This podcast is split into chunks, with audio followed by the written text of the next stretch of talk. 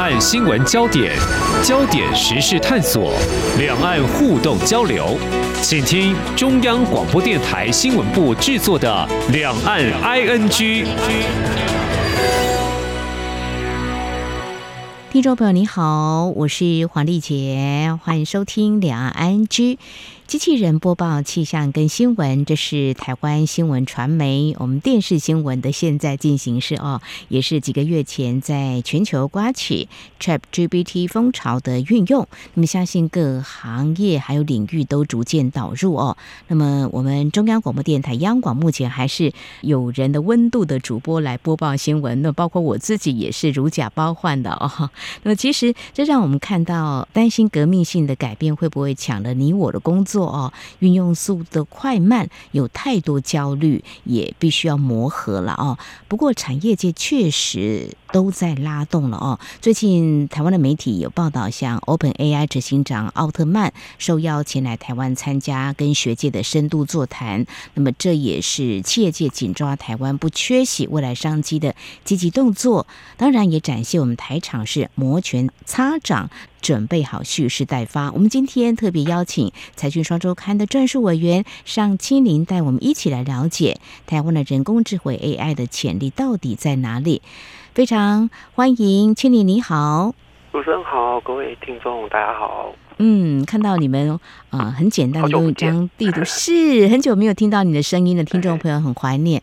在两三年前，我记得比较印象深刻是谈这个游戏机哈，人手一机。但现在我们要紧抓这个新的产业的趋势哦。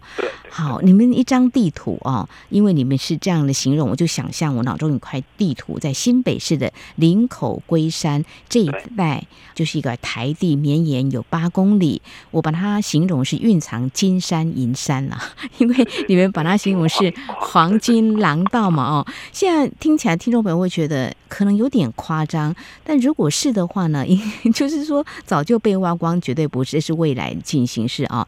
其实财讯双周刊你们采访团队想要说的是，它的未来就是锁定刚刚我所带到的 AI 嘛，而且是好几个科技园区的串联哦，就形同一条这个科技廊道。你们说黄金廊道，我们就。就好好来一探究竟，这个区块八公里究竟有哪些条件，它可以有群聚效应呢？青林，嗯嗯，我大概讲一下整个政府规划过。好，就是一一开始其实林口台地，嗯，在二三十年前的时候，其实招商没有这么容易，因为当时有个背景，就是台商其实在西进，嗯，就是大陆人都潜藏在中国，因为那边比较有便宜的人力物力，人力，嗯，对，所以其实当时招商。然后留下来，反而留下来的开始在寻求转型，因为不可以再继续制造一些 PC 产业啊，或是手机产业，因为接下来他们就会要想说，那我接下来要做什么？然后反而酝酿出二十年后可以承接到这个 AI。我先讲一下这个故事背景。嗯嗯、对，然后这次会引爆，为什么说这里是 AI 的廊道？应该是说，因为有两家重量级的公司，嗯，一家就是。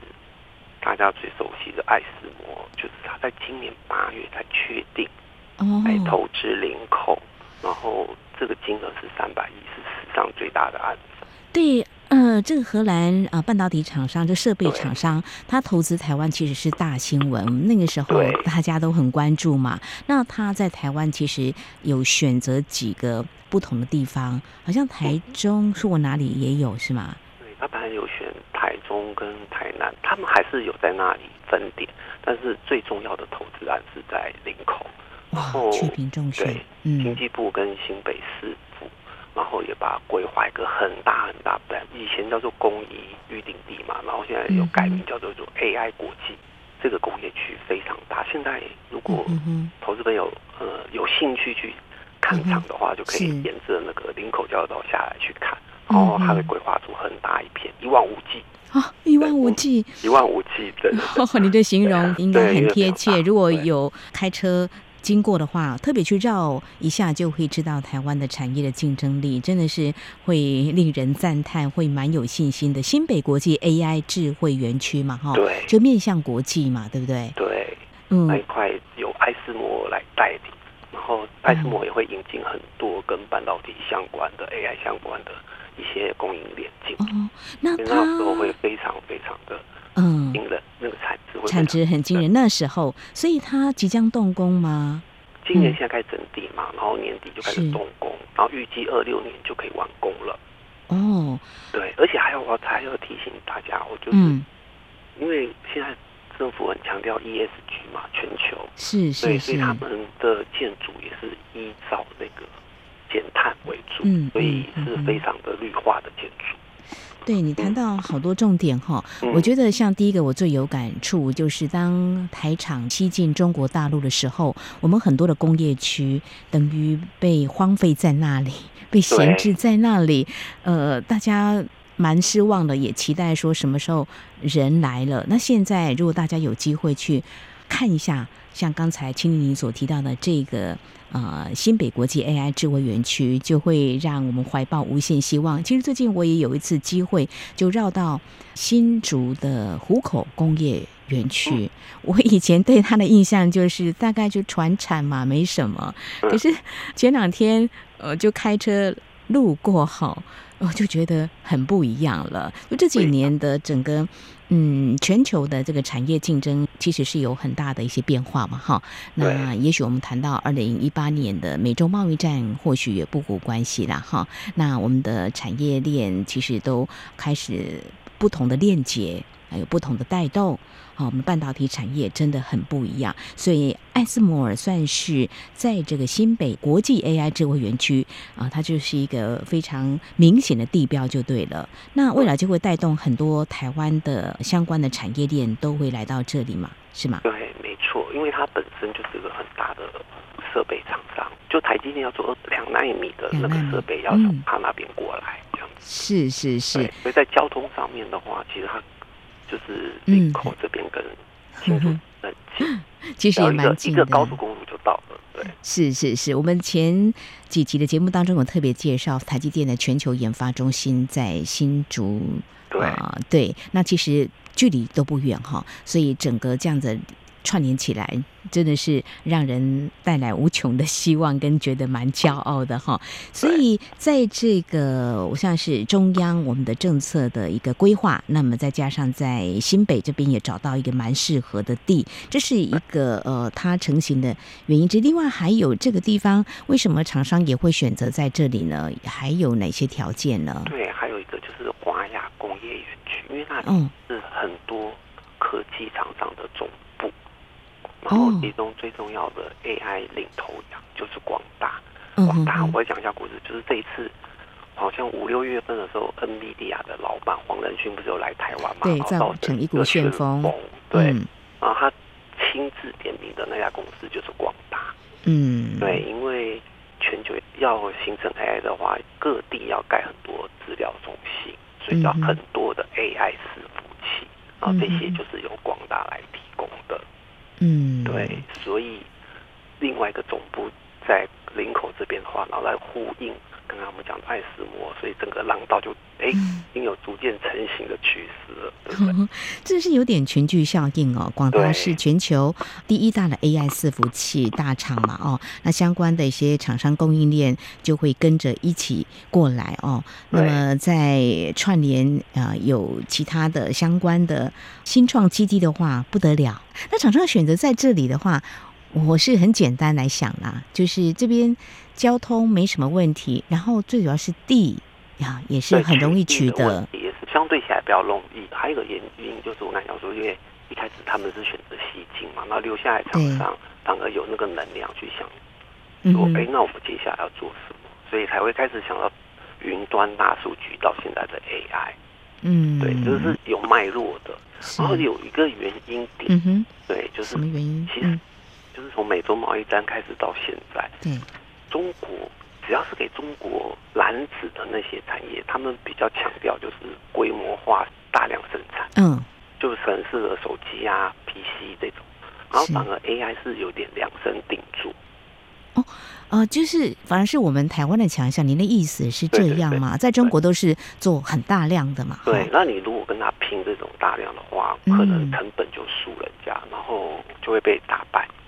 对，嗯，反而留在台湾的开始寻找，就是要立即型的、少量、克制化的。对，是，这也是我们台厂的优势竞争力，一直都是这样嘛，就是说台湾的厂商的优势跟竞争力。我觉得这个切出一个差异化策略，就是看起来是做的很小很少，但是不必然。如果你做的很专精的话，其实。你还是有很大的利基的嘛，哈。对。那我们就不跟他硬碰硬嘛，哈。我们就采取不一样的策略，找自己的一个商机嘛，哈。对，我觉得用小故事让听众朋友更更容易懂。嗯、就是我讲一个自贸的故事。好。有一家厂商自贸，他是他十年前哦，嗯、就跟现在非常当红的特斯拉有渊源。嗯、就当时十多年前，你想看，当时特斯拉根本就不红。是。对，然后他来台湾寻找一些供应链，他寻找一些合作伙伴。嗯，然后其实大家都不想接，因为他的量真的太少。他说他只要一千台、两千台。对，然后大家进入一千台、两千台，我我开那个厂开下去，可能就要十万、二十万了的零件，对他不要。然后反而早上之后说，哎，他可以，他愿意，因为我刚刚不是说来台湾的，就是是喜欢找那种。客制化的，是这样的，对，量身服务的，所以单价就会高，服那个毛利率就会高，他就把它接下来，嗯，对，然后接下来之后，然后没想到，特斯拉现在都跟他长期合作，对，就变成科技大，因为有了合作也知道你的品质，然后我们就可以一起合作。你没有接受第一笔订单，可能很少不多，但是你怎么？知道人家会怎么样来看你，就说哎，你到底行不行啊？但是这样的合作机会就会开启未来更多的机会了。对，订单更多，也因为这个姻缘啊，所以他们就很容易接触到哦，美国科技大厂，而且会一起成长。其实还蛮感到好奇的，特斯拉会找到台湾来，我想也是呃，我们台湾逼不得已，逼不得已吗？就你所知是逼不得已。呃，真的找不到电动车太新了，应该那时候还没有在流行。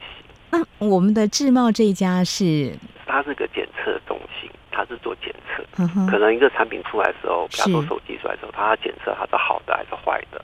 嗯，对，然后确定之后，然后他们才可以上市。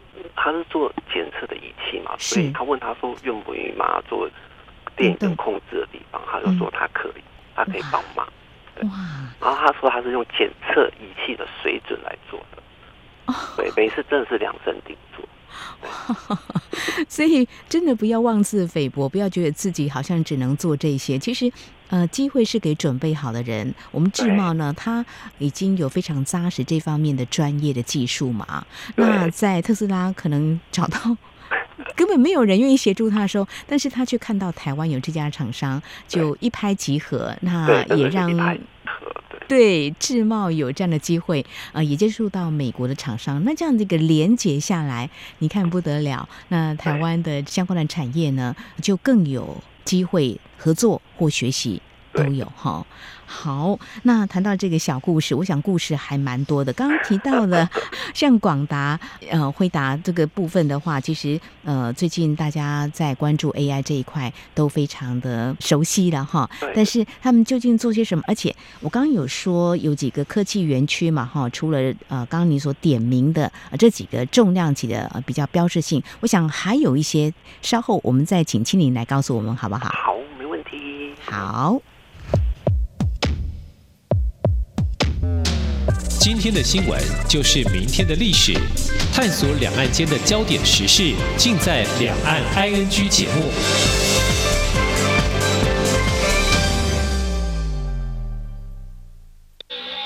这里是中央广播电台台湾之音。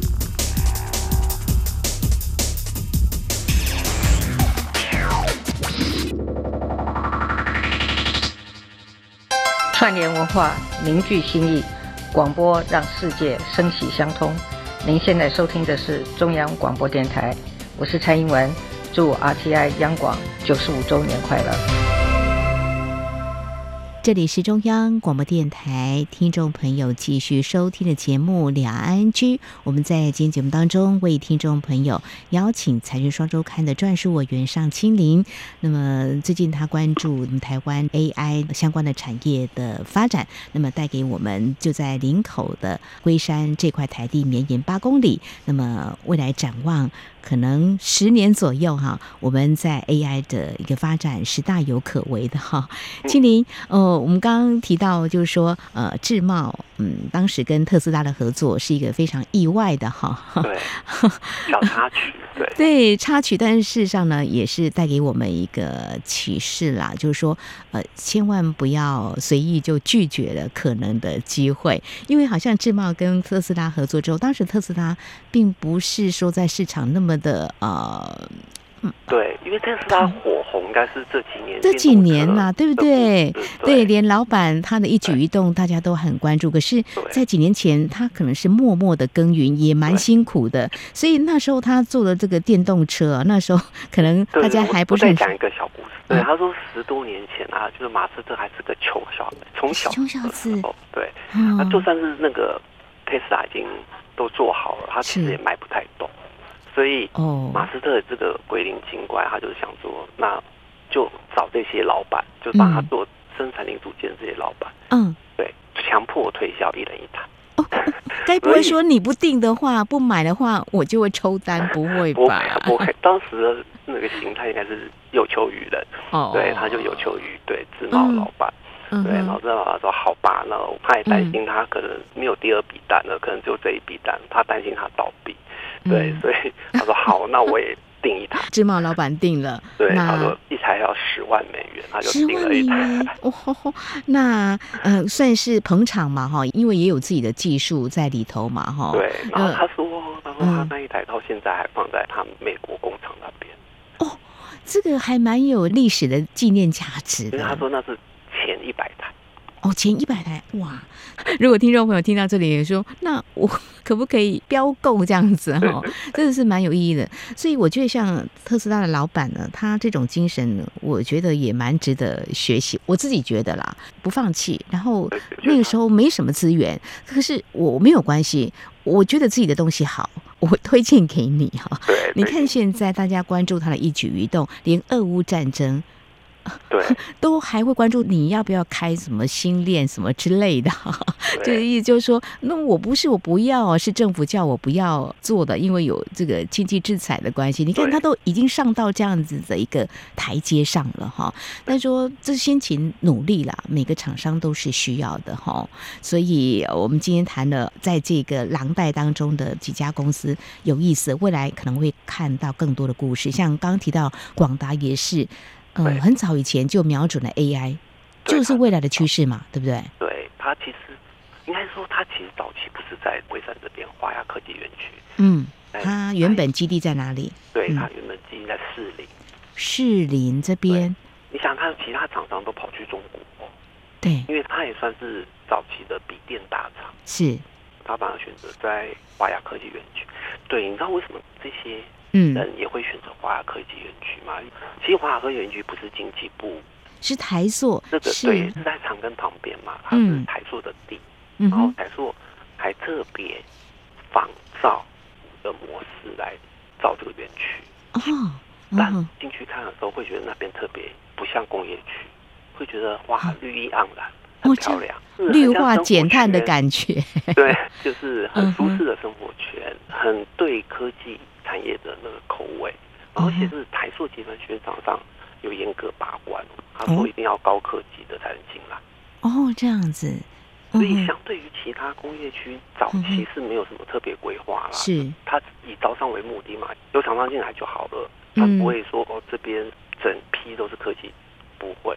嗯，通常原本的工业区可能是这边是做船产的，然后这边是做汽车的，然后这边。才是做手机的，对对，没有一个规划出来，这样子，什么都可以这样。嗯哼，他算是比较有自己的想法，跟坚持自己的原则很不一样。对呃，我看你们的报道，呃，也特别把这段写出来，就是我们刚刚提到的智茂的老板，呃，智茂电子董事长黄清明是吗？他是这样形容，就说。这个华雅园区呢，其实就可以来比照美国戏谷的水准来规划，是这样子。对对对对，对，那进驻的厂商真的都是科技厂商。好，那么这是华雅园区台塑的，那广达广达也，也有新建研发园区，原本在之前，嗯，好像是前五名哦，就进去就进驻的，然后一进驻之后就开始设总部。你看当时十多年前，大家都还没有想做，嗯，AI 是趋势，然后可是广大老板林百里那时候就说他要做，他当时不是说 AI，他说做云端，云端，对。对对，先要大数据的收集嘛，嗯、然后才能训练 AI，嗯哼，然后才能有现在这种 AI。你问他什么，他就可以回答。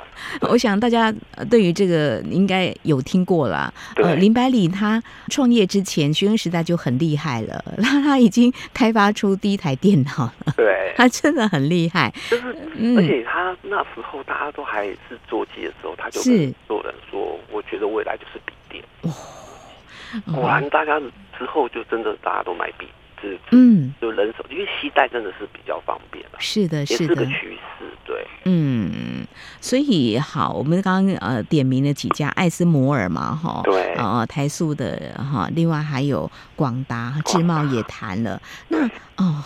会带动更多的企业进来。另外还有什么园区吗？好像已经有点到两到三个。在下面一点点还有个龟山工业区。龟山工业区都是嗯电子五哥哦，然后都合作也在那里，华硕也在那里，对，人保也在那里，嗯，嘉士达也在那里，嗯。哼哼哼，所以那边也是一个很重要的科技园区。当然，这些科技厂商留在台湾，都是以非 PC 产业为主。所以都是会去进攻 AI，嗯，所以留在这边的都不会跟中国拼量产，量产，所以他们就很早就会卡位。早期应该叫做非 PC，哦，对，然后现在就承接到 AI，因为 AI 的那个应用面太多了，太广泛了，嗯哼。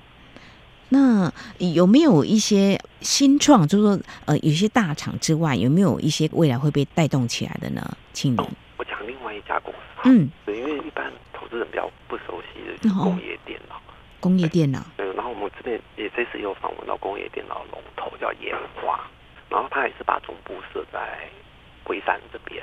嗯，然后大家一般直觉就是，哎，对，那工业电脑可以干嘛？或者他最近不要看到的东西的话，比方说停车可能就不用人接触，直接用。那个号码，对，车牌号码识别，车牌号码显示，然后自己去缴费，嗯、那个就算是一种工业电脑。或是去点餐的时候，去麦当劳点餐，它有个点餐机，那、也算是工业电脑。嗯，对。然后你要想看哦以后，现在有 AI 化了，嗯哼哼，所以以后那个这种更人性的运用会出来。嗯嗯嗯，所以会更普及，你可以所想到的应用会更越来越多。然后这些其实都算是，呃，以前叫工业电脑啊，现在应该更名了，就是比较物联网。哦，物联网早期叫 AI 的物联网的运用会在多，因为什么都可以在，就是不需要透过人嘛。像比方说，美国已经开始有无人商店了嘛，在亚马逊的那个嗯训练之下，开始有点无人，就是东西拿一拿，然后人走大概就知道多少钱。嗯哼，对对对，因为都有条码，对，这些算是工业电脑的一环，也算是物联网。哦，对，对，所以大家回想一下，早期听到工业电脑，现在听起来好像有点老派距离。对，事实上它已经变成，其实就在啊转换或升级，在对它已经在推升上来。在你生活中，生活当中。对，像你刚刚形容的提到的这些部分，我们都有已经享受到，相信未来是更为的方便了哈。对那但是它有很大部分会在呃什么交通耗资啊，哦，所以可能会有无人巴士啊，这个很快就会看到了。哦、反正这些交通的管理都越来越人性化，那、嗯、这个也算是物联网的一部分。是是。然后还有很大的一个比重就是工业机器人会用在工厂，工厂的部分就是也是机器代劳。对，然后因为机器很聪明嘛，它也分出好的偷盗跟坏的偷盗，所以就不需要这么多人力了啦。是是是，嗯，谈到这个好了，悲观的人会说：“那我的工作不是被抢走了？”没有人会啦是是是是，没有错没有错，大家千万不要悲观，好像青林就告诉我们，绝对不会的哈。我们人脑还是最聪明的，可以管控，至少情绪是可以的啦。对啊，那比较嗯，听众朋友不是应该也有些人有玩过那个 ChatGPT，所以不要说像我不，我们就会说，哎，那记者不是叫他写一篇文章，他就写得出来啊。那我这样我是会不会被取代？其实不会了。嗯，不会啦哈。像你在做深度报道、专业报道，你会觉得还是自己的罪行，要自己去采访，你才可以挖到所谓第一手资料。对对对。那机器人要去采访。哎，这也是一个蛮未来式的。对，机器人去采访，呃，比如说智茂的董事长黄金明，我觉得他会很方便的帮我们整理出。是啦，整理一些资讯，但是重点是我们自己去思考，去找问题。对啊、呃，当然他也会找问题，可是你会发现你的思考跟他的思考可能还不尽相同了哈。那我觉得，毕竟机器人也是人类所创造出来的哈，我们要对自己人类有信心，就要管控一些。可能我们想到的冲击，尽量把它降到最低就好了。重点在于今天我们所带到的这八公里的黄金廊道哦，未来将成为台湾最强的 AI 基地。那其实也让我们看到过去的西进台商，呃，由于整个全球的产业竞争起了很大的变化。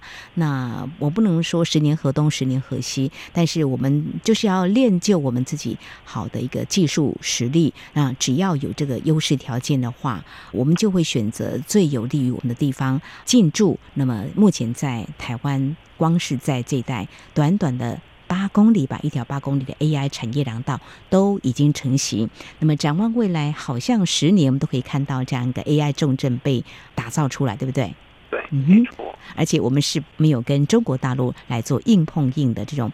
我们是一个比较克制化，朝这个方向来迈进的。好，非常谢谢财讯双周刊撰述委员尚青林今天带我们一起了解，类似一个地图一样，看看这些很多黄金的公司。哦，是 OK，好，提供给大家参考，也了解台湾的产业竞争力。非常谢谢青林，谢谢。Yeah. 明天的历史就是今天的新闻，掌握两岸焦点新闻就在《两岸 ING》节目。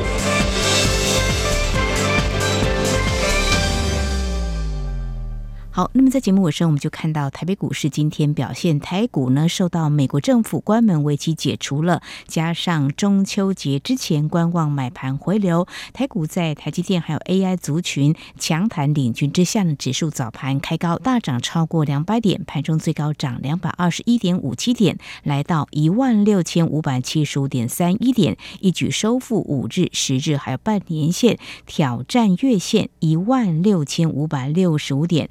最后呢，收盘涨了两百零三点五七点，收在一万六千五百五十七点三一点，涨幅百分之一点二四，成交金额是新台币两千八百二十一点七四亿元。其实，在今天表现八大类股，呃，除了泥窑股还有金融股是下跌的局面之外呢，食品、塑化、纺织、机电、造纸、银建都是上涨。那么看到成交量前五名的个股几乎都是。AI 类股，好，以上呢就是今天两岸 ING 节目，非常感谢听众朋友您的收听。如果听众朋友对节目有任何宝贵意见的话呢，都非常欢迎您随时跟我们互动交流。您可以来信，来信请您寄到台湾台北市北安路五十五号，写给两岸 NG 节目收就可以了。另外，也可以利用电子邮件信箱 ing at r t i 点 o r g 点 t w，同时也非常欢迎听众朋友加入两岸安居节目的粉丝团。你在脸书的搜寻栏位打上两岸安居来搜寻就可以了。此外，收听央广节目两岸安居的话呢，除了上央广官网，还有不少的收听平台，包括 Spotify、Sound On。Google 播客还有 Apple 都可以，也非常欢迎听众朋友你来下载我们的节目。好，今天节目感谢您的收听，黄丽杰祝福您，我们下次同时间空中再会。